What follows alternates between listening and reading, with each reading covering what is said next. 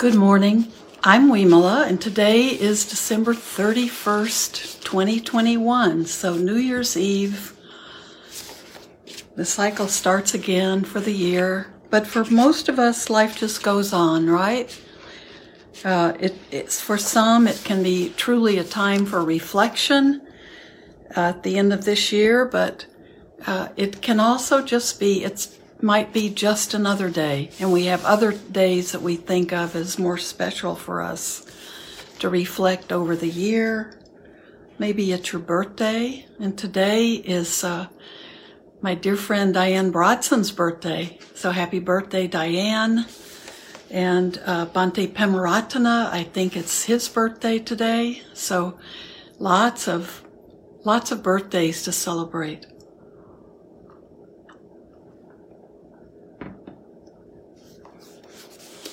And I see Cindy Lackman. I have a uh, my New Year's Eve early bird evening is with Cindy and her husband Bruce, and uh, we had the best time together about three or four years maybe now when we celebrated an early dinner together and had couldn't have been a better time. So we're doing that again today. So that's we'll be we'll be reflecting over the years we've known each other and how our lives are changing and just having a good time.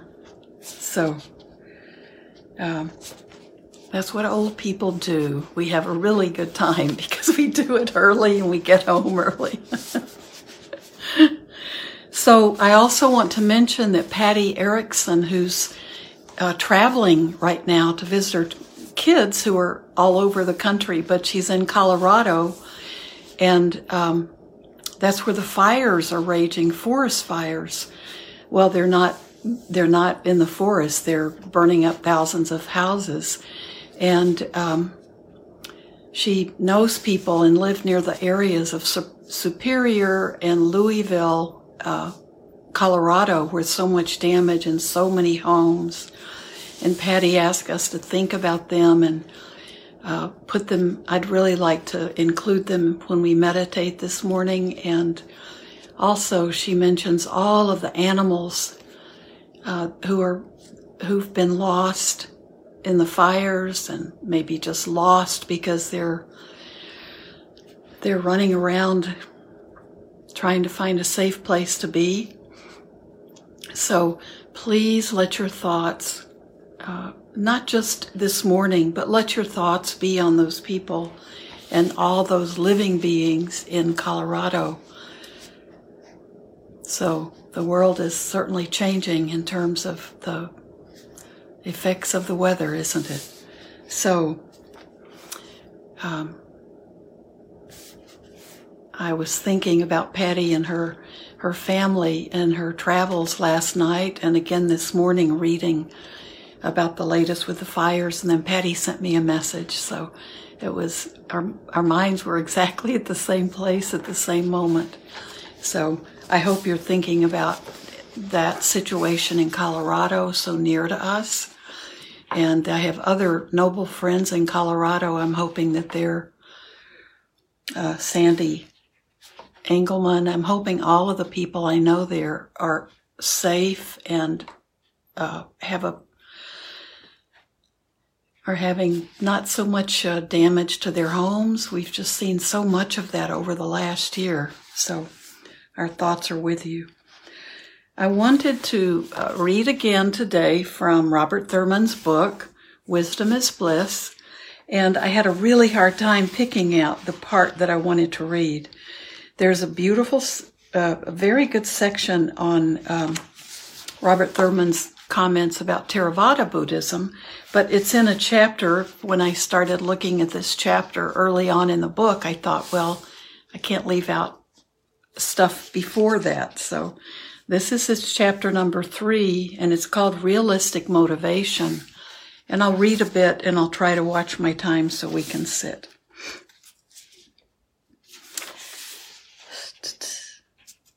So this tells a little bit about his backstory, so I think it's very interesting too. But then uh, when he's he calls it realistic motivation is what we usually think of in the eightfold path as um, right intention. And motivation is fine you know is another word for that. So this is from chapter 3 once your worldview is realistic once you accept the evolutionary causality of mind and thus are aware of both the danger of letting it go in the wrong direction toward greater forms of suffering and the opportunity. And so you're aware that there's the danger we can let the uh, evolutionary causality of mind go in the wrong direction towards even greater forms of suffering. And there's the opportunity to make it go in the right way toward greater happiness and bliss for self and others. Then you are motivated to find the shortest, quickest way to the best, the unexcelled supreme good. Your realistic motivation, simply put, is to become fully awake. So that's his first, uh, his first statement about realistic intention or uh, realistic motivation. So the first is simply put to become fully awake. Go all the way. When I was younger, I remember feeling alienated from my family, friends, and schoolmates. I knew I had a special purpose, but no one could help me find out what it was.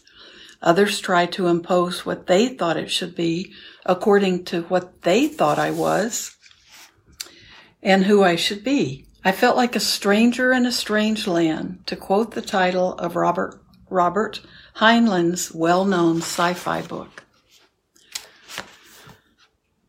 As Ganden, my perceptive eldest son, whose blessed purpose of his life ever goes mysteriously beyond mine, eventually said, somehow, wherever we are, we are always wandering in exile.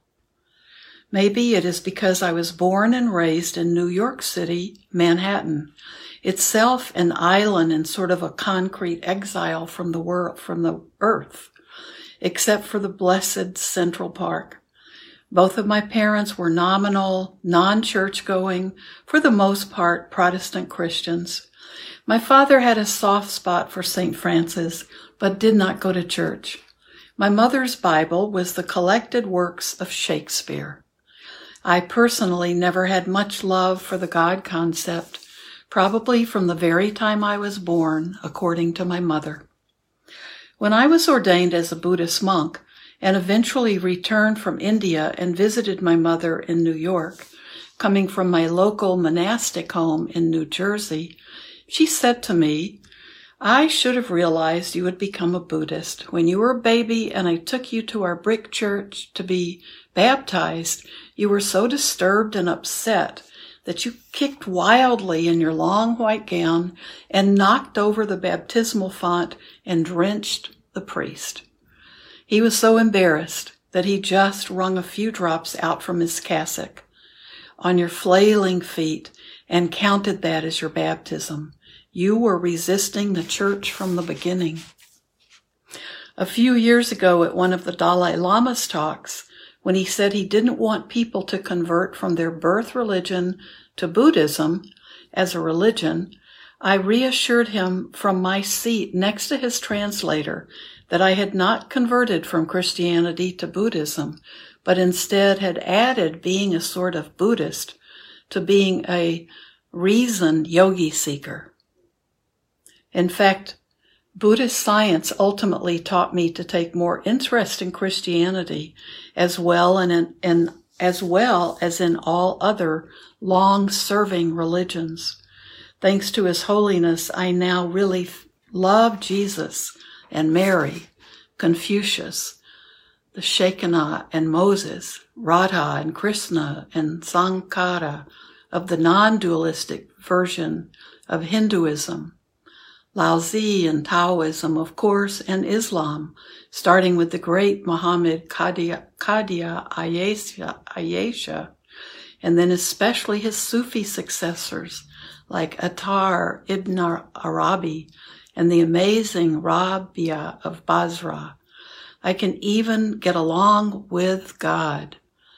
I love that the Jewish sages, that the Jewish sages gave God a name, Yahweh, without vowels in it so it cannot be pronounced. Well, I tried to pronounce it. Being on guard against their own arrogance of trying to control things by calling out their names. It's very interesting. When I first read the Buddhist teacher Nagarjuna's deep explanation of Sakyamuni Buddha's Four Noble Truths, they hit me viscerally. Each noble truth, as, or as I like to say, friendly fact, was completely on target. I immediately realized that these four noble truths were my exact prescription for a cure, a fitting conclusion of my pilgrim seeker's journey to the east that ended up via India in New Jersey just an hour or two west of Manhattan. The purpose of a human life, it became clear, is to attain that perfect freedom, that highest good. Imagine what a bad situation it is when a culture imprisons its member, members' aspirations by instilling in them a sense that there is no such thing as a summit of good just survival from meal to toilet to meal, waking to sleeping to dreaming to waking, from birth to death and finally to nothing. The Indo-Tibetan Buddhist science and civilization opened the door for me to a life purpose that suited my instinct that there is such a supreme good and that compared to it no lesser life goal is worthless, worthwhile. So let me read that last sentence. The Indo-Tibetan Indian in the Indo-Tibetan Buddhist science and civilization opened the door for me to a life purpose that suited my instinct that there is such a that there is such a supreme good and that compared to it no lesser life goal is worthwhile. The very highest good becomes defined within infinite space and time as perfect, perfect awakening and enlightenment, being Buddha, being blissful happiness overflowing outward as love and compassion and art that enfolds all the living in the golden light of abundant fulfillment and joy. It is the summit of the individual's evolutionary struggle, the loving drive to become a being of perfect freedom perfect bliss, perfect wisdom, and perfect love, and the power to make it so for everyone else, past, present, and future, as well as for, as for oneself. As ever, the main revelation of the four friendly facts, or noble truths, is the third, the end of suffering, which is the prognosis for healing our illness of misknowing misknowing, or ignorance. There is a real nirvana, a blowing away, and such a free bliss nirvana is, and has always been, the actual reality of our life and death. When we fully understand it all, we will know and experience life as bliss, realizing that our previous suffering was only in error, not totally unreal, but ultimately illusory.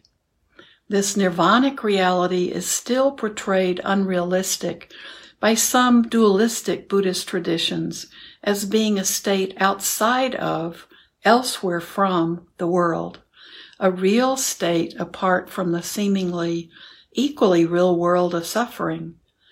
In fact, that notion of a radically other nirvana is simply the irrational mistaking of a relative state for an absolute state. It is merely a projection from the misknowing sense of having an absolute self that is independent from everything else. I want to read that part again because this is about the no self concept. In fact, that notion of a radically other nirvana is simply the irrational mistaking of a relative state for an absolute state. It is merely a projection from the misknowing sense of having an absolute self that is independent from everything else. So we are connected to everything. We aren't this, we aren't an individual uh, soul or an individual being separate from everything else. If nirvana is somewhere else, it cannot be an absolute state. It cannot be reality. It's just another place, right?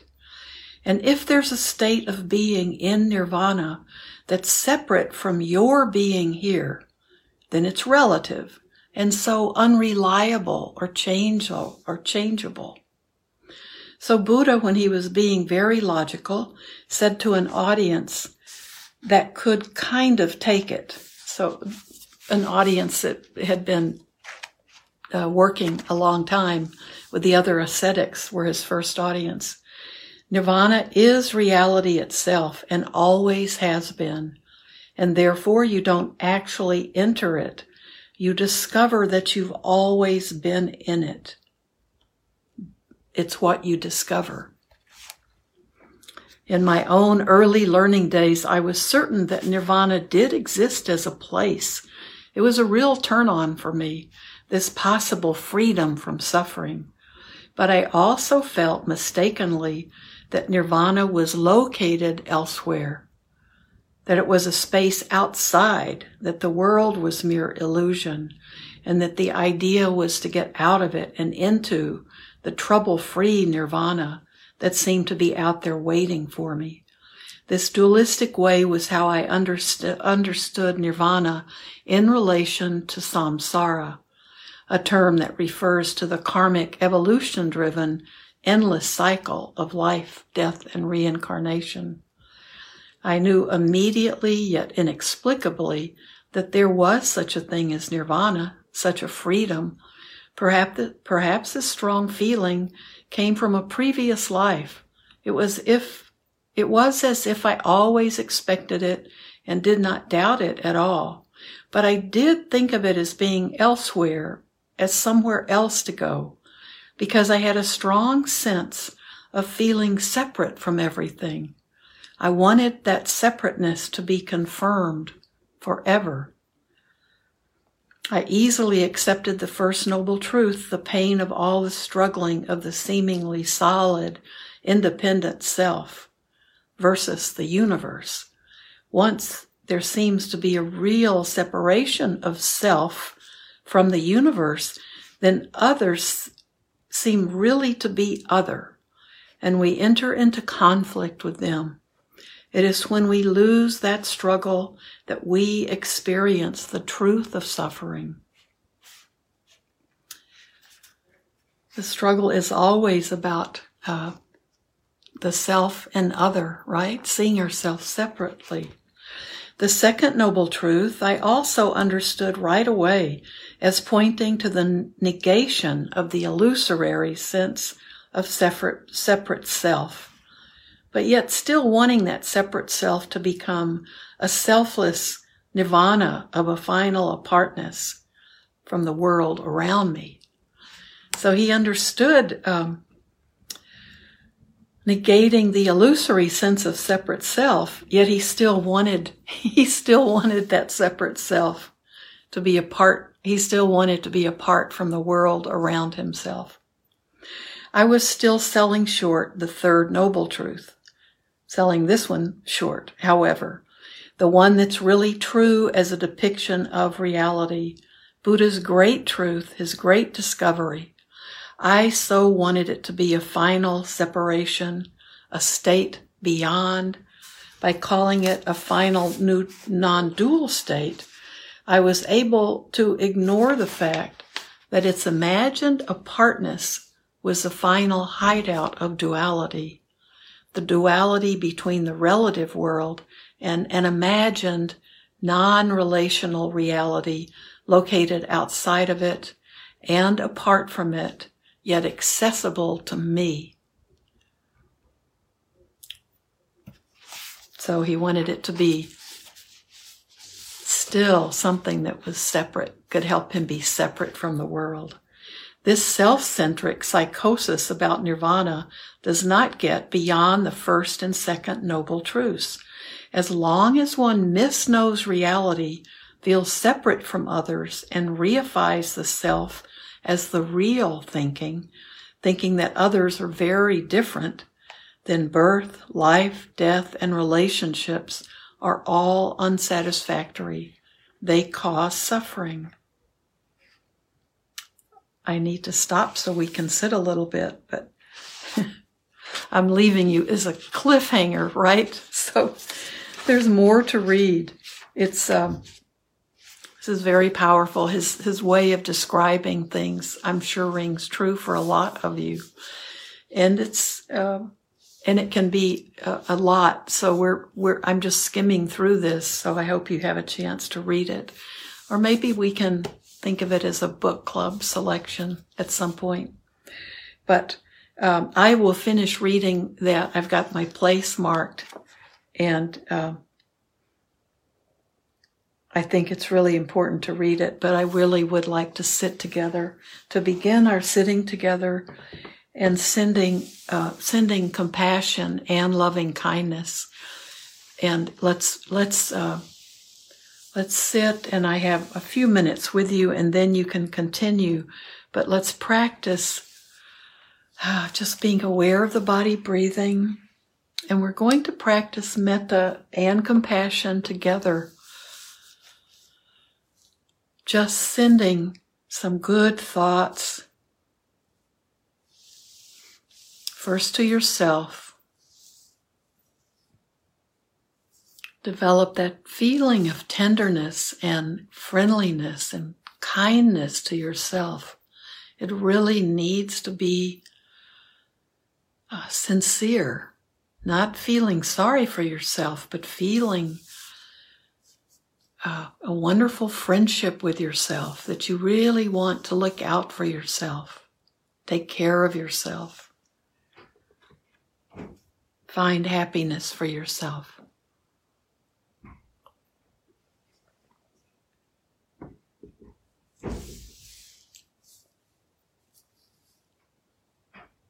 You can't read anything about turning into the new year without reading about what a difficult year it's been.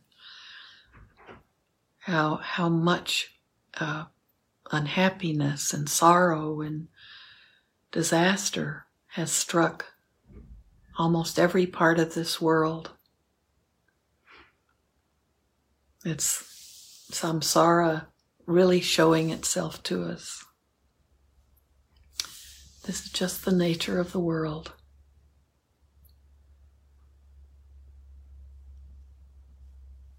And yet we know we can find the right path through this world.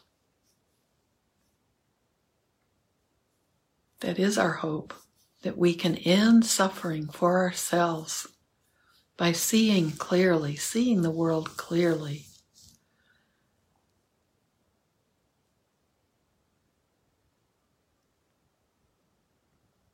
But let's focus on just sending those good feelings and those good, loving and kind feelings to ourselves. And let's include compassion. Let's have that sense of really caring about what's happening to us and how we're feeling and what's going on with us.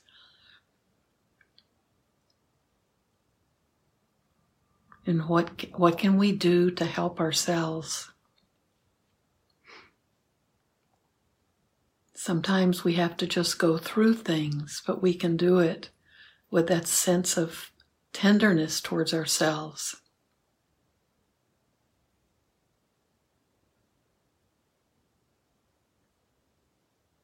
And we recognize that we share the same, we are all connected to others. We're connected to the earth and all living beings. So when we are going through difficult times, there are so many other people in the world going through difficult times. What can we do for ourselves? What can we do for others?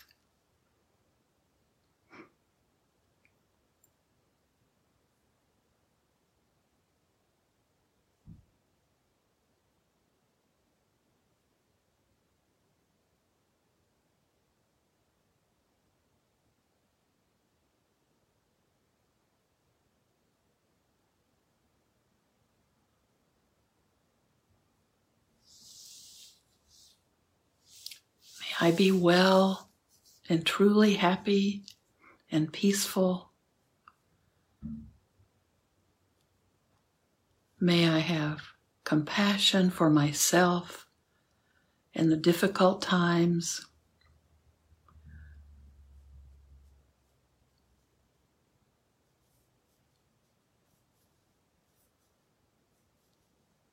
may I make the right choices in how to care for myself during difficulties.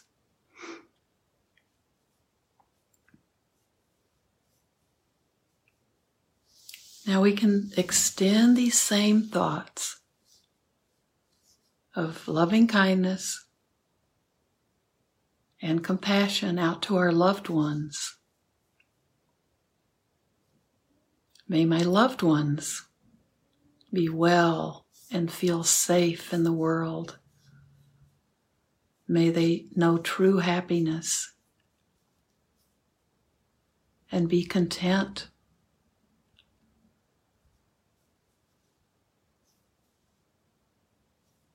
May they be at peace.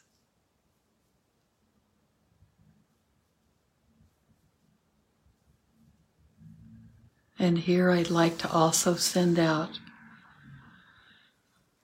compassion and loving kindness out to everyone, all the beings, human and non human, suffering through these fires in Colorado, through the areas of Superior, Colorado, and Louisville, Colorado, and all other parts of the state. May all beings be safe.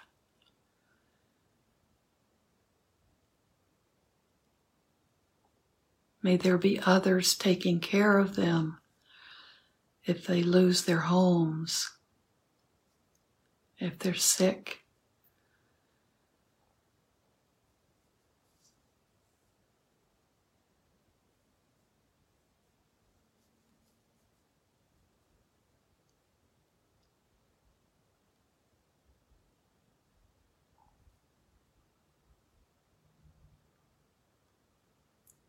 May they be free from fear.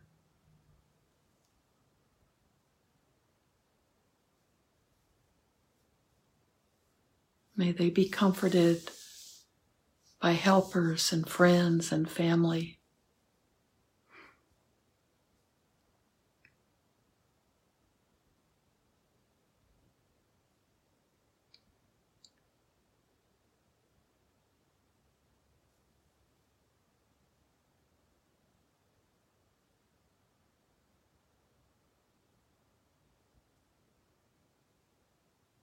Just feel your heart opening in compassion to the people suffering in these in this specific situation.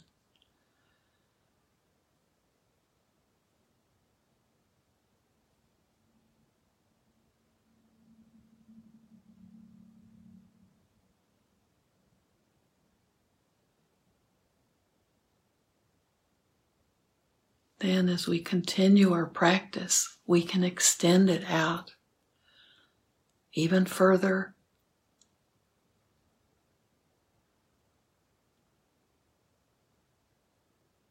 From people that we may know, from cities we may have visited, from a beautiful state people love to see and travel through we can just extend that closeness to us personally and extend it out to all places in this world where there are beings suffering.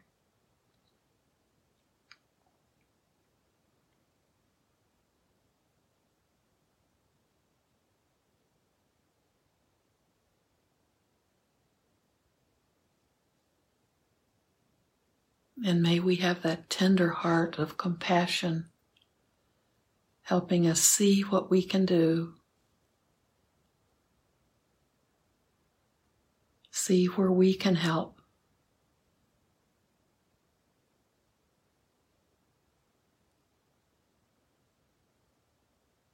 And we always begin close to our heart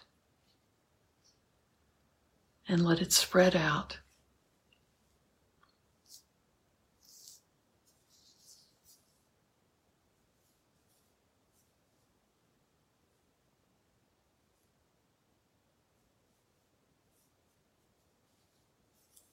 May all beings everywhere be free from suffering and its causes and be free from fear and worry and anxiety and free from hunger and thirst. And these extremes we're seeing in our climate and the weather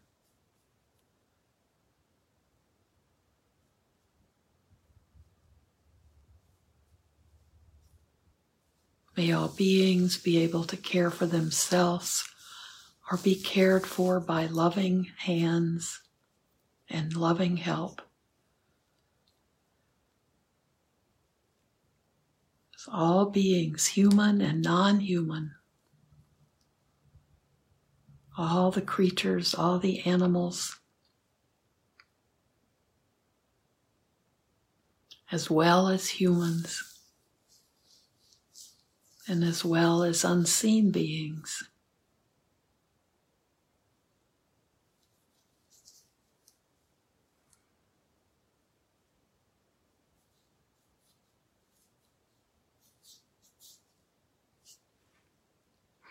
So may everything we do and say and think today as we leave this calendar year and move into a new one be done not only for our benefit and our own inspiration, but be done for the benefit of all these living beings. We are all connected.